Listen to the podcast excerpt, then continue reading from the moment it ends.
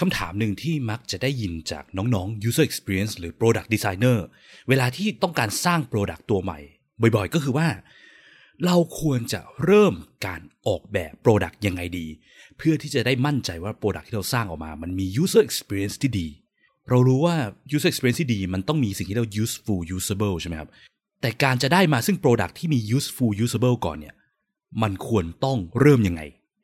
EP นี้ก็เลยจะมาพูดถึง framework ที่ทาง Praxis เราเนี่ยใช้ตลอดกับทุก project ที่เราทำดีไซน์ เป็นพีระมิดเลเวลของการออกแบบทีละขั้น เราควรจะเริ่มขั้นแรกจากอะไรขั้นสุดท้ายที่ไหนนะครับเพื่อที่จะได้มั่นใจว่า product ที่เราสร้างออกมาเนี่ยมันโฟกัสที่ useful ก่อนตามด้วย usable และเราไม่หลงทางไปโฟกัสกับสิ่งที่มันไม่ได้สำคัญกับ user experience มากขนาดนั้นก่อนครับ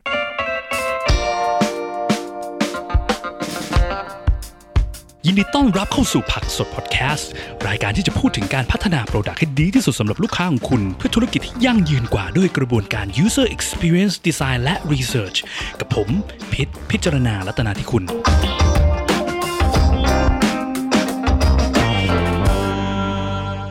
สวัสดีครับ ก็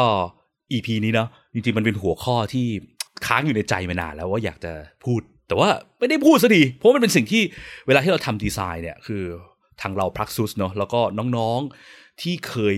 อยู่ในทีมกับผมเนี่ยที่ผมเคย train ไปทั้งหลายแล้วน้องๆก็ไปอยู่องค์กรองค์กรนี้ก็เอา frame นี้ไปใช้กันเสมอนะครับ เป็น frame ที่จริงๆ ผมไม่ได้รู้ชื่อ official ของมันด้วยนะครับ ที่มาที่ไปเนี่ยมันมาจากเมื่อเกือบ 10 ปีที่แล้วเคยไปงาน ที่เขามีจัดอบรมเกี่ยวกับไอ้ Metro Design นะของ Microsoft ถ้าใครพอจำได้นะ คือไอ้หน้าตาแฟลตๆของ Microsoft ที่ทุกวันนี้เรามักจะเห็นกันใน Windows เนาะใช่ไหมมันจะมีไอ้ Metro Mode อะไรเนี่ยที่กดเข้าไปแล้วมันจะเป็นหน้าตาแบบแฟลตๆอะไรเงี้ย ซึ่งตอนนั้นอะมันเริ่มออกครั้งแรกตอนที่มันมีมือถือของ Windows เนาะไอ้ไอ้ Windows Phone อะไรเนี่ยแต่ทุกวันนี้มันไม่มีแล้วนะครับ ซึ่งตอนนั้นอะไปอบรมนะครับก็มีอ่าสปีกเกอร์เนี่ยเป็น Microsoft Evangelist นะเป็นคนสาย UX จากออสเตรเลียชื่อคุณ Shane Morris นะครับเขาก็พูดถึงไอ้ framework ตัวนี้มันเป็นพีระมิดขั้นตอนการออกแบบที่เราควรต้องทำแล้วผมก็มันเป็น moment ที่แบบ เฮ้ยไอ้ตัวพีระมิดเนี่ยมันสรุปเกี่ยวกับสิ่งที่เราควรต้องทำในการออกแบบได้ดีมากเลยนะ ผมก็เลยเอาตัวนั้นมาขอยืมคุณ Shane Morris มาเนี่ย มาใช้แล้วก็มา train น้องในทีมนะแล้วผ่านไป 10 ปี มันก็ยังเป็นสิ่งที่คลาสสิกแล้วก็มีประโยชน์กับการออกแบบ ถึงทุกวันนี้นะครับแล้วก็เป็นสิ่งที่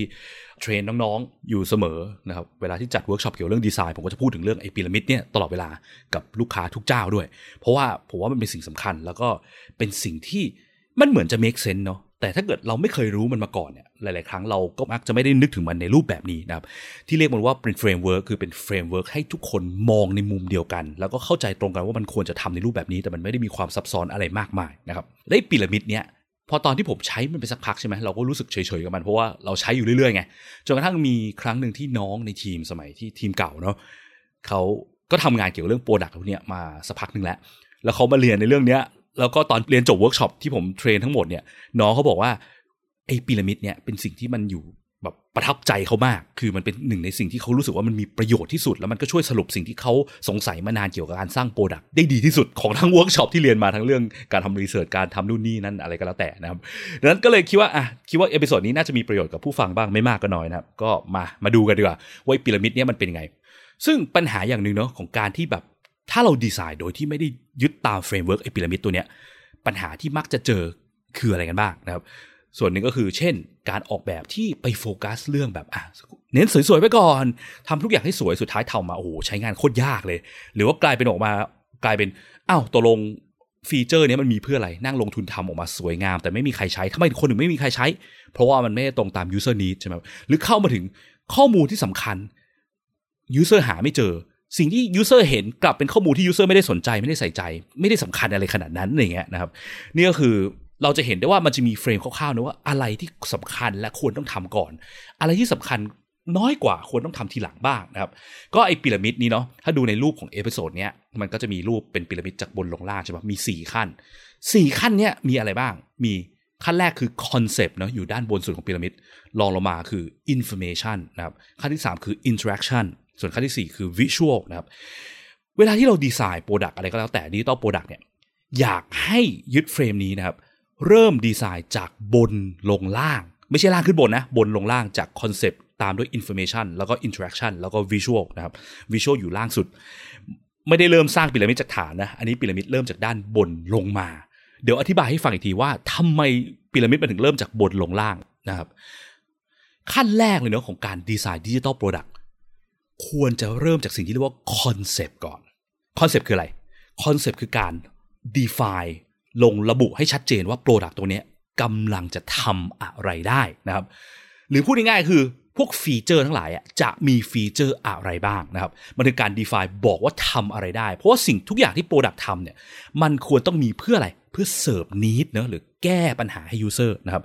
ซึ่งก่อนหน้าที่เราจะมาดีไซน์ตัว product ของเราเนี่ยก่อนที่จะเริ่มไอพีระมิดเนี่ยสิ่งที่เราควรต้องไปทำก่อนหน้าคือการไปทำไอพวก user research ไป test ไปอะไรก็แล้วแต่เนาะไปยุ่งไปเก็บ requirement ไปเรียนรู้จาก user จริง ๆ ว่าปัญหาของ user ที่ตัว product เราพยายามจะแก้เนี่ยคือมีอะไรบ้างนะครับ แล้วก็เริ่มขั้นแรก define ให้ชัดเจนก่อนว่าฟีเจอร์ที่เรากำลังจะมีเราจะมีฟีเจอร์อะไรบ้างนะครับ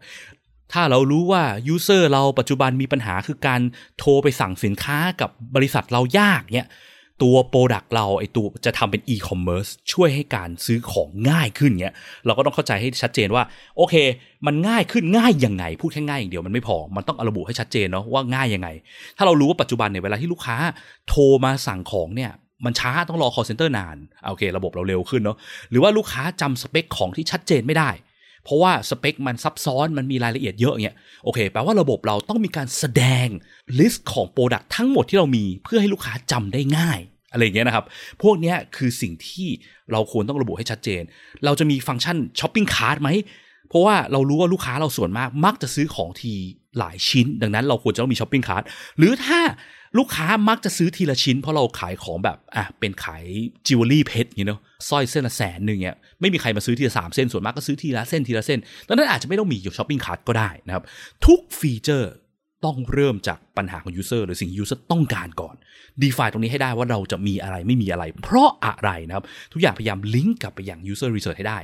define ให้ชัดเจนว่าระบบเราจะทำอย่างอะไรได้ ไม่ทำอะไรได้นะครับ หลาย ๆ ครั้งเนี่ยเวลาที่ เรานั่งดีไซน์กันเนาะกับทีมว่าเราควรจะมีฟีเจอร์อะไรมันจะเริ่มงอกเนาะศัพท์ทางด้าน software engineer เขาจะเรียกว่า scope creep เนาะเมื่อฟีเจอร์เริ่มเยอะไปเรื่อยๆ มันอาจจะต้องทำสิ่งที่เรียกว่า minimum viable product ใช่ไหมตัดสินใจให้ชัดเจนก่อน ว่าเราจะมีฟีเจอร์แค่ไหน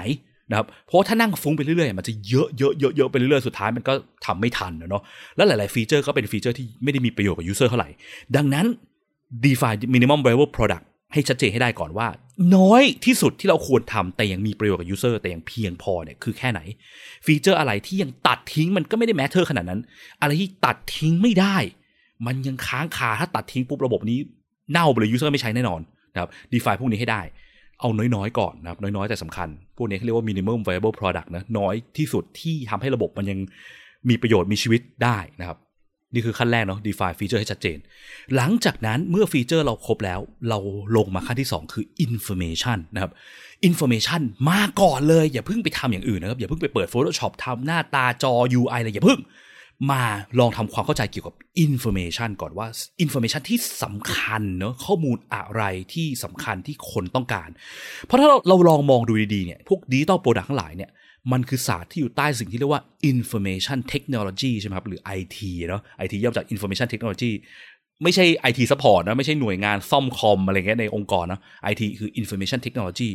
เคยสงสัยไหมครับทำไมเขาถึงเรียก information technology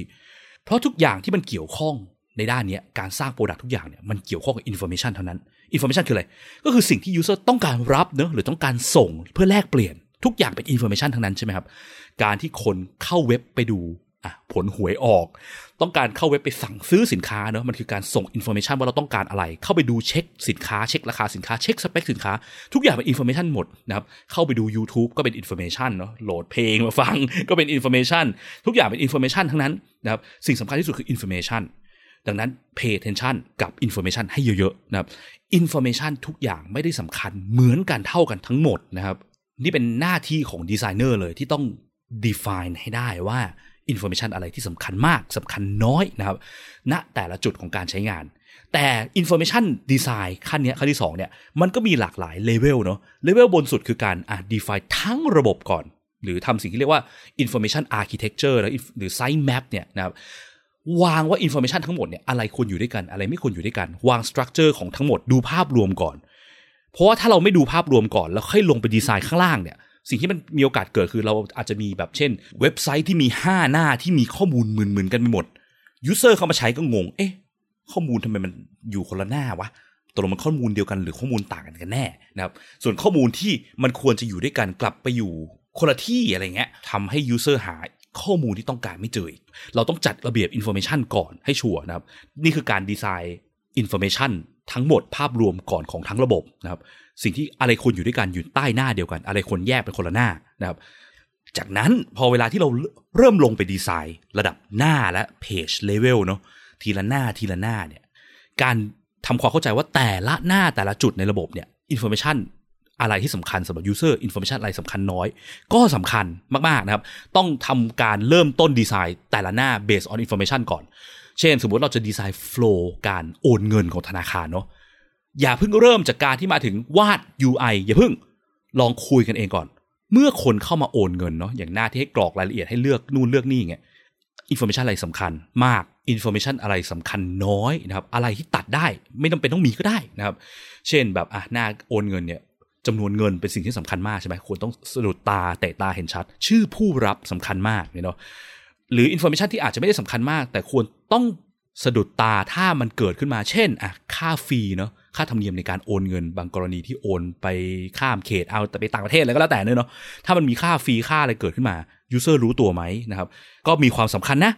บางอย่างอาจจะไม่ได้สำคัญเลยเช่นอะชื่อคนโอน ก็ user เป็นคนโอนเองชื่อคนโอนมันก็ต้องเป็นชื่อเขาใช่ไหมเออหน้านี้อาจจะไม่ต้องแสดงก็ได้นะครับทำความเข้าใจเกี่ยวกับ information เรื่องความสำคัญของ information ก่อน แล้วก็ลอง define กันว่า information อะไรที่มันเกี่ยวข้องกันควรอยู่ด้วยกันนะครับจัด grouping of information อะไรเป็นคนละเรื่อง แยกออกเป็นอีกกลุ่มหนึ่งอะไรอย่างเงี้ยนะครับ define พวกนี้ก่อนก่อนที่จะเริ่มลงวาด UI แล้ว เมื่อเราทำความเข้าใจ information ได้ดีระดับหนึ่งแล้วค่อยเริ่มวาด UI ได้นะครับ มองทุกอย่างเป็น information เพราะว่า user เข้ามาต้องการ information ก็แอบประชาสัมพันธ์เล็กน้อยนะครับ เดี๋ยวทาง Praxis เราแผนว่าเดี๋ยวเราจะกลับมาจัดเวิร์กช็อปแบบออฟไลน์อีกครั้งหนึ่งนะฮะหัวข้อเวิร์กช็อป understand your information เนี่ยเป็นเวิร์กช็อปที่แบบขายดีมากของทาง Praxis เราที่ ไม่ได้จัดมาตั้งแต่ปี 2019 แล้วนะครับปี 2020 เจอโควิดเราก็เลยหยุดไปแล้วก็หยุดพักไป 3 ปีแล้ว เดี๋ยวปีนี้จะกลับมาจัดใหม่อีกรอบนะครับ ถ้าใครสนใจก็คอยติดตามอัปเดตที่หน้าเพจ Praxis Design นะครับ จะจัดเป็นเวิร์กช็อปแบบออฟไลน์ ก็คิดว่าจะให้ผู้เข้าร่วมทุกคนตรวจ ATK กันก่อน จะได้มั่นใจถึงความปลอดภัยเนาะที่ต้องจัดเป็นออฟไลน์เนี่ยเพราะว่าเวิร์กช็อปนี้เป็นเวิร์กช็อปที่ค่อนข้างมันนะต้องมีการลงมือทำเยอะ นะครับต้องจัดเป็นกลุ่ม เพราะว่าเราจะมายุ่งเกี่ยวกับ information หลากหลายแบบ แล้วก็ไอ้พวกที่พูดมาทั้งหมดเนี่ยการจัดกลุ่ม information มีหลักการยังไง การจัดความสำคัญของ information อะไรอย่างเงี้ยนะครับก็เป็นเทคนิคเพื่อช่วยให้เรามองทุกอย่างเป็น information ความสำคัญและหลักการของการทำ grouping of information เป็นยังไงอะไรเงี้ยนะครับ ก็ติดตามได้ในเร็วๆนี้นะครับ โอเค นี่ขั้นที่2เนาะ information จบแล้ว มาขั้นที่ 3 ต่อ ขั้นที่ 3 คือ interaction นะครับ interaction คือภาษาไทยคือปฏิสัมพันธ์ แต่ผมว่ามันก็เป็นคำที่แบบปฏิสัมพันธ์มันก็แปลว่าอะไรวะ ใช้คาว่า interaction น่าจะเป็นคำที่เข้าใจได้ง่ายกว่าหรือเปล่าสำหรับบางคนนะครับ interaction คืออะไร interaction คือการ define flow path การทำงานการใช้งานของ user เนาะพวกที่แบบ เมื่อคนเข้ามาหน้านี้มี drop down list ใช่ไหม ถ้าเขายังไม่กด drop down list เกิดอะไรขึ้น ถ้า drop down list นี้ไม่มีค่า เช่น user ยังไม่เคยเลือกอะไรเลยเงี้ย drop down ไม่มีค่าอยู่ในนี้จะแสดงยังไง เมื่อ user เลือก drop down แล้วจะแสดงยังไง ถ้า user เลือก drop down option ที่ราคาแพงกว่าเงินที่ user มีจะแสดงยังไงนะครับ เมื่อเจอ error message แสดงยังไง ขั้นนี้จะเกี่ยวข้องกับเนี่ยพวก step พวก sequence พวกการเลือกเนาะว่าเราจะใช้ control ในรูปแบบไหน จะใช้เป็น drop down list ไหม หรือว่าถ้าเรารู้ว่า list ของที่ user เลือกเนี่ยมันเยอะมาก เช่น มีสินค้าอยู่ 3 400 ชิ้นเนี่ยถ้าให้ user ไป scroll หาใน drop down list มันจะช้ามาก หรือว่า drop down list นี้ควรต้อง search ได้ด้วยหรือเปล่านะครับขึ้นอยู่กับ ก็ relate กับอย่างเรื่อง information ประกอบด้วยนะครับ แล้วก็ขึ้นอยู่กับว่าการทำความเข้าใจว่า user เข้ามาทำอะไร user ต้องการทำอะไร อย่างอันนี้คือ user ต้องการเลือก product 1 ชิ้นใช่ไหมถ้า user ต้องการเลือก product หลายชิ้น โอเค อาจจะใช้ drop down list ไม่ได้แล้วต้องเป็น check box ไหมหรือเป็น multiple select drop down หรือมีวิธีอื่นที่มันเหมาะสม การเลือกใช้ control แบบไหนที่จะ accommodate สิ่งที่ user ต้องการทำได้ดีที่สุดนะครับรวมไปถึงการ คราฟพวกแมสเซจต่างๆ error message state message เช่นเข้ามาถึงยังไม่เคยทำอะไรเลย state ศูนย์หรือ empty state เนี่ยเราควรจะบอก user อร์อะไรไหม user ต้องรู้อะไร เข้ามาครั้งแรก user ไม่รู้อะไรเลย จะบอก user ไงดี ให้ user สามารถเข้าใจแล้วก็ไม่หลงทางกำลังรู้ว่าระบบมันต้องการให้ user ทำอะไรนะครับ error message ต่างๆ เช่นอะ user ทำอะไรผิดพลาด บอก user ชัดเจนไหมว่าควรต้องแก้ปัญหานี้ยังไง ไม่ใช่มาถึงบอกเป็น error code แบบโบราณนะพวกแบบ error หนึ่งสองศูนย์ห้า insufficient info แบบ คืออะไรวะ user อ่านแล้วงงไม่รู้เรื่องพูดอะไรวะเนี่ย ซึ่งมันก็จะกลายเป็นปัญหา usability เนาะการใช้งานยาก อาจจะต้องบอก user ตรงๆว่า คุณยังไม่ได้เลือกไซส์ของเสื้ออะไรเงี้ยกรุณาเลื่อนขึ้นไปเลือกไซส์ของเสื้อก่อนถึงจะไปต่อได้ บอกให้ชัดเจนเพื่อ user จะได้รู้ว่าเขาจะได้แก้ไขปัญหาต่างๆ ที่เขาทำผิดพลาด หรือว่าระบบมีปัญหาเนี่ยมันเกิดจากอะไรนะครับ interaction อันนี้ก็จะเป็นศาสตร์ interaction design นะครับพวกการเลือกใช้ของต่างๆกันานาซึ่งด้าน interaction เนี่ยปกติแล้วอะ สมัยก่อนเนี่ยดีไซเนอร์มักจะไม่ค่อยเป็นคนลงมือทำเท่าไหร่ ส่วนมากคนที่มาเก็บพวกนี้จะเป็น dev เนาะดีไซเนอร์สมัยก่อนเนี่ยเวลาที่เขาเปิด Photoshop มาทำเนี่ยเขาก็มักจะโฟกัสไปยังแค่แบบวาดมาเออมี drop down list หนึ่งอันจบ แล้วก็ Developer โปรแกรมเมอร์เนี่ยก็จะไปนั่งคิดเพิ่มเออถ้ามันมี state ที่ยังไม่มีค่าจะเกิดอะไรถ้า state เป็นงี้เกิดอะไรเกิดสมมติ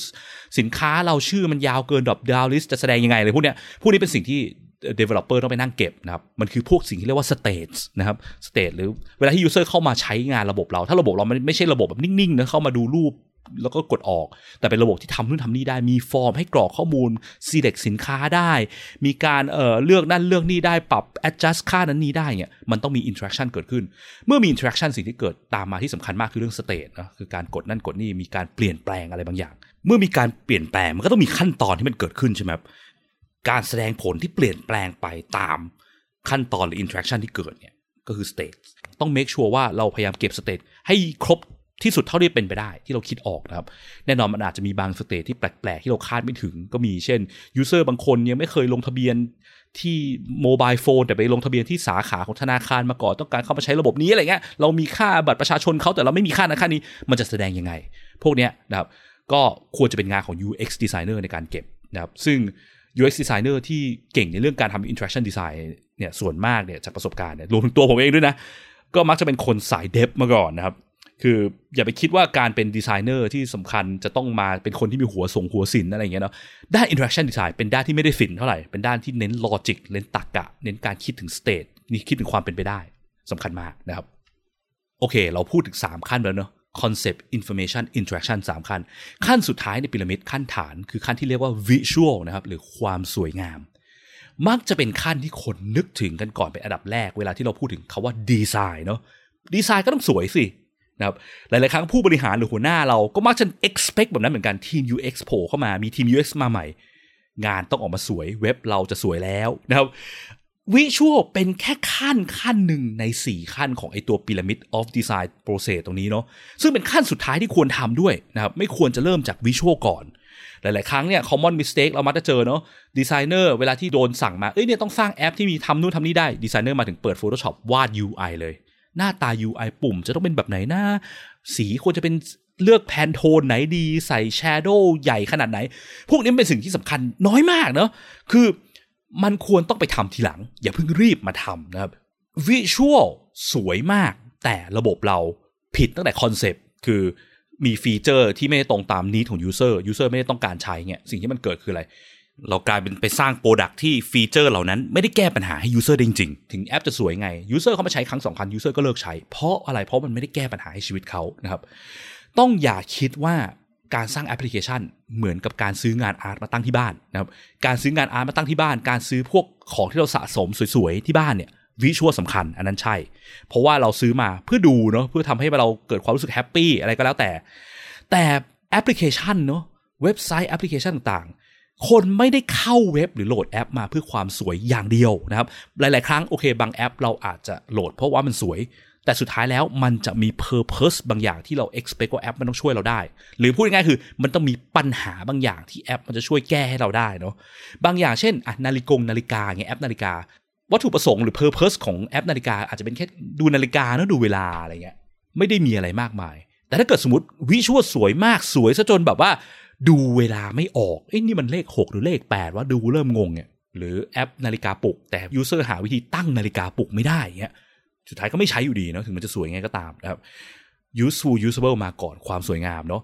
ซึ่งจะสังเกตเห็นได้อย่างหนึ่งนะครับ จากที่พูดมาเนาะทำไมต้องดีไซน์ตาม 4 ขั้นนี้ เพราะว่า 4 ขั้นนี้มันคือการดีไซน์เรียงตามเฟรม useful ก่อน แล้วค่อย usable แล้วค่อย feel good หรือความสวยงาม useful ความมีประโยชน์เนาะการแก้ปัญหา ก็อยู่ที่ขั้น concept กับ information ซึ่งมันก็คือการวางว่าแล้วระบบทำอะไรแหละไอ้ที่ทำมาเนี่ยมันแก้ปัญหาให้ user ยังไง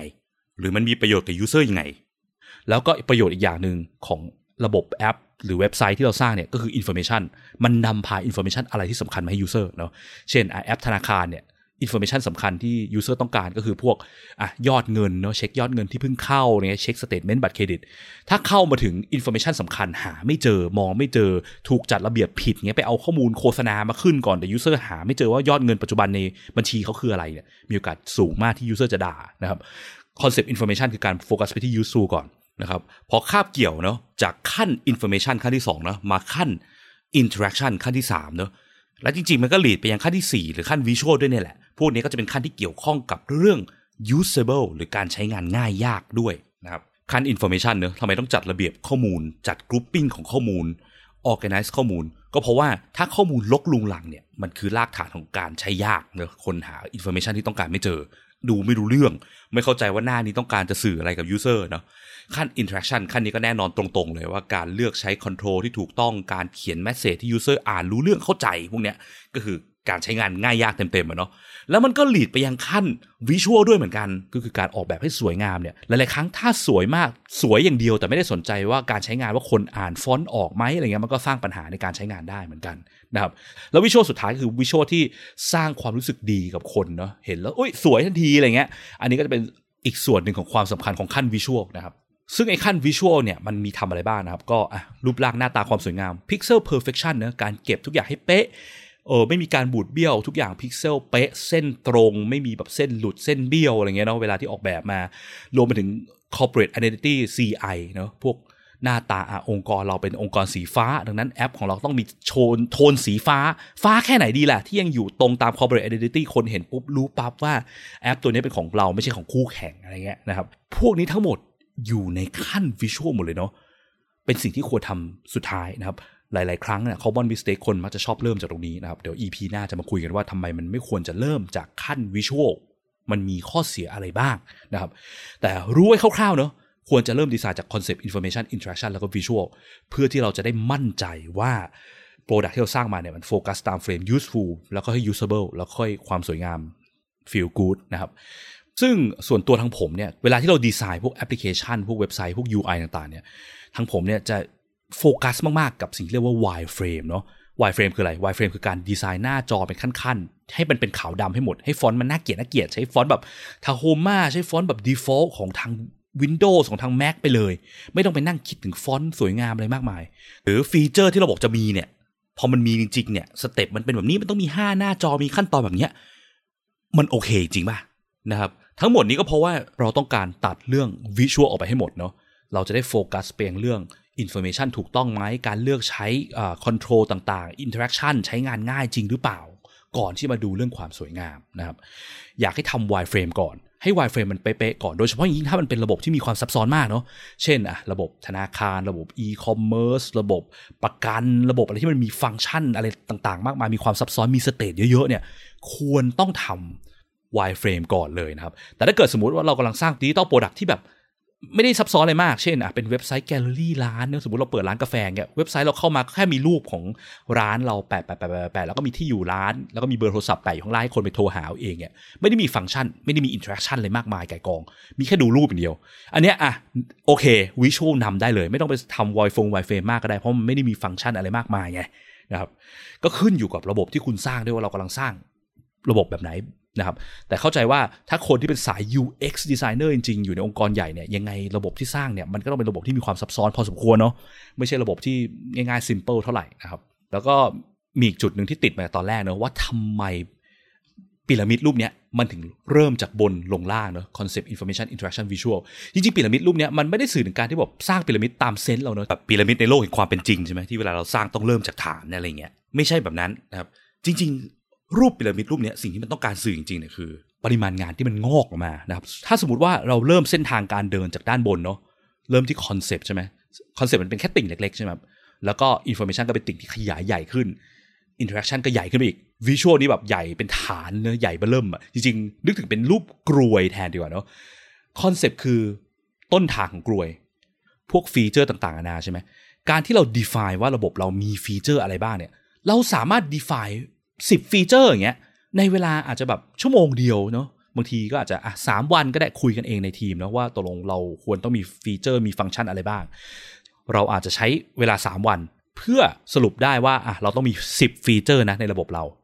คำถามคือไอ้สิบ feature ที่เรา define ในขั้น concept เนี่ยพอมันกลายเป็นขั้น information ที่เราต้องเริ่มวางโครงสร้างจัด grouping of information ต่างๆเนี่ยมันจะไม่ใช่ 3 วันใช่ไหมงานมันจะเริ่มงอกออกมา มันอาจจะต้องกลายเป็น 3 อาทิตย์ นะครับพอลงมาขั้น interaction การดีไซน์ทีละหน้าทีละหน้า การพูดถึงว่า interaction control ต้องเป็นแบบไหนการ craft message ต่างๆ อาจจะกลายเป็น 2 เดือนนะครับแล้วพอ interaction เสร็จเนี้ยงาน visual ต่อเนาะคนกราฟิกคน visual design เอางานพวกขาวดำทั้งหมดเนี่ยที่เป็นเพจทุกอย่างเนี่ย interaction ต่างๆนานา state ต่างๆเนี่ยไปทำให้มันสวยเนี่ยอาจจะใช้เวลาอีกโอ้โหห้าหกเดือนเนาะ และยังไม่รวมการที่ Developer เอาตรงนี้ไปเขียนโค้ดเนาะอาจจะครึ่งปีอะไรก็แล้วแต่เนาะจะสังเกตเห็นว่างานมันจะเริ่มงอกขึ้นแบบมหาศาลทีละขั้นทีละขั้นใช่ไหมถ้าระบบเราขั้น concept เรายังดีไซน์แบบขอไปทีอะเอ้ยเดี๋ยวค่อยไปคิดทีหลังแล้วกันว่าจะมี feature อะไรบ้าง ฉันอยากได้ feature แบบนี้แบบนี้นิดๆหน่อยๆไปก่อน แล้วเพิ่งมารู้ทีหลังว่า feature นี้มันผิดเนาะงานที่เราทำ define feature ที่ต้องใช้เวลาแค่ชั่วโมงเดียวหรือว่าครึ่งวันเนี่ยมันอาจจะกลายเป็น งานที่ไปกระทบที่ visual designer เขาทำไปแล้ว 3 เดือน สุดท้ายต้องทิ้งหมดก็เป็นไปได้นะครับดังนั้นมันคือสิ่งที่บอกถึงความสำคัญเนะลากเง่าตัวยอดของพีระมิดเนี่ยมันสำคัญงานมันน้อยๆ ณ เวลานั้น แต่ Impact มันจะสูงมากในปลายทาง ดังนั้นพยายามโฟกัสเพียงด้านบนให้แข็งแรงก่อนนะครับ ก่อนที่จะ move ลงมาด้านล่าง อย่ารีบกระโดดลงด้านล่างมากและเร็วจนเกินไป ในทางกลับกันเนาะ ถ้าระบบเราทำวิชวลออกมามันผิดเงี้ย เช่น อุ้ยหน้าตาไม่ตรงกับ CI บริษัทเราเงี้ย สีของแบนเนอร์ด้านบนมันผิดเนี่ย การแก้ไม่ได้เยอะเนาะบางทีแบบให้ developer แก้อาจจะใช้เวลาครึ่งวันดีไม่ดีแก้โค้ดสองบรรทัดก็จบแล้วอะไรเงี้ยนะครับแต่ถ้าเกิด concept ผิดเนาะ feature มันผิดเนี่ยเพิ่งมารู้ทีหลังหลังจากที่ developer เขียนโค้ดเสร็จแล้วเนี่ยเราอาจจะใช้เวลาทำไปแล้วสิบเดือน เพิ่งมารู้ทีหลังว่าแอปแอปนี้ feature core feature ผิด ดีไม่ดีอาจจะส่งผลการปิดทั้งบริษัทเลยก็เป็นไปได้นะเพราะว่าfeature คือสิ่งหลักเนอะที่ define ตัว Product ของเรานะครับดังนั้นเริ่มจากบนลงล่างโฟกัสให้ด้านบนแข็งแรงก่อน ก่อนที่ลงมาด้านล่างนะครับ ก็อันนี้ก็จะเป็นอ่า framework นะครับที่เราใช้ประจำเวลาที่เราดีไซน์กับทางลูกค้านะครับแล้วก็เทรนน้องๆที่อยู่ในสายงาน user experience design หรือว่า product designer เนาะซึ่งก็อยากฝากให้คุณผู้ฟังเนาะที่กำลังจะไปสร้าง digital product ในอนาคต พยายามมองในรูปแบบนี้ feature แข็งแรงก่อนลงมา information information สำคัญคืออะไร information อะไรเกี่ยวข้องกันกรุ๊ปรวมกันได้นะครับแล้วค่อยลงมา interaction เริ่มดีไซน์หน้าจอเป็นขั้นๆเป็นสเต็ปว่าอะไรเกิดก่อนอะไรเกิดหลังควรใช้ control รูปแบบไหนสเต็ปไหนที่มันมีการต้องการความเร็ว เราจะดีไซน์ไงให้มันใช้ control แบบไหนให้มันเร็วได้บ้างนะครับซึ่งในสองสามขั้นแรกเนี่ยทำเป็น wireframe ขาวดำไม่ต้องไปสนใจความสวยงามก่อนนะครับแล้วค่อยลงไปทำ visual นะครับ ถ้าใช้ตาม frame นี้ทุกคนพยายามสื่อสารกันด้วย frame นี้บ่อยๆเนี่ยเชื่อว่า product ของเราจะมีแนวทางที่ทุกคน agree เห็นพ้องต้องกันและมีโอกาสสูงมากที่จะออกมาได้ user experience ที่ดีตรงตาม frame useful usable แล้วก็ feel good ในภายหลังนะครับ ก็ EP นี้เท่านี้แล้วกันนะครับ แล้วเดี๋ยวพบกันใหม่ EP หน้าครับ สวัสดีครับ สุดท้ายถ้าคุณชอบ episode นี้นะครับ รบกวนช่วยกดไลค์กดแชร์ episode นี้ด้วยนะครับ แล้วก็ถ้าคุณยังไม่ได้กด follow อย่าลืมกด follow หรือ subscribe ในช่องทางที่คุณฟัง เพื่อที่จะได้ไม่พลาดเมื่อเรามี episode ถัดๆไปออกนะครับ หรือถ้ามีคำถามมี feedback หรือว่ามีสิ่งที่อยู่ในใจที่อยากจะฟังเกี่ยวกับเรื่องเกี่ยวกับการสร้าง product ด้วยกระบวนการ user experience design research เนี่ยนะครับ ก็สามารถกดที่ลิงก์ในฟอร์มด้านล่างของ episode นี้เพื่อที่จะส่งคอมเมนต์ feedback หรือว่าคำถามหรือไอเดีย episode ถัดไปมาให้เราได้เลยนะครับ แล้วก็พบกันใหม่ใน episode หน้าครับ สวัสดีครับบ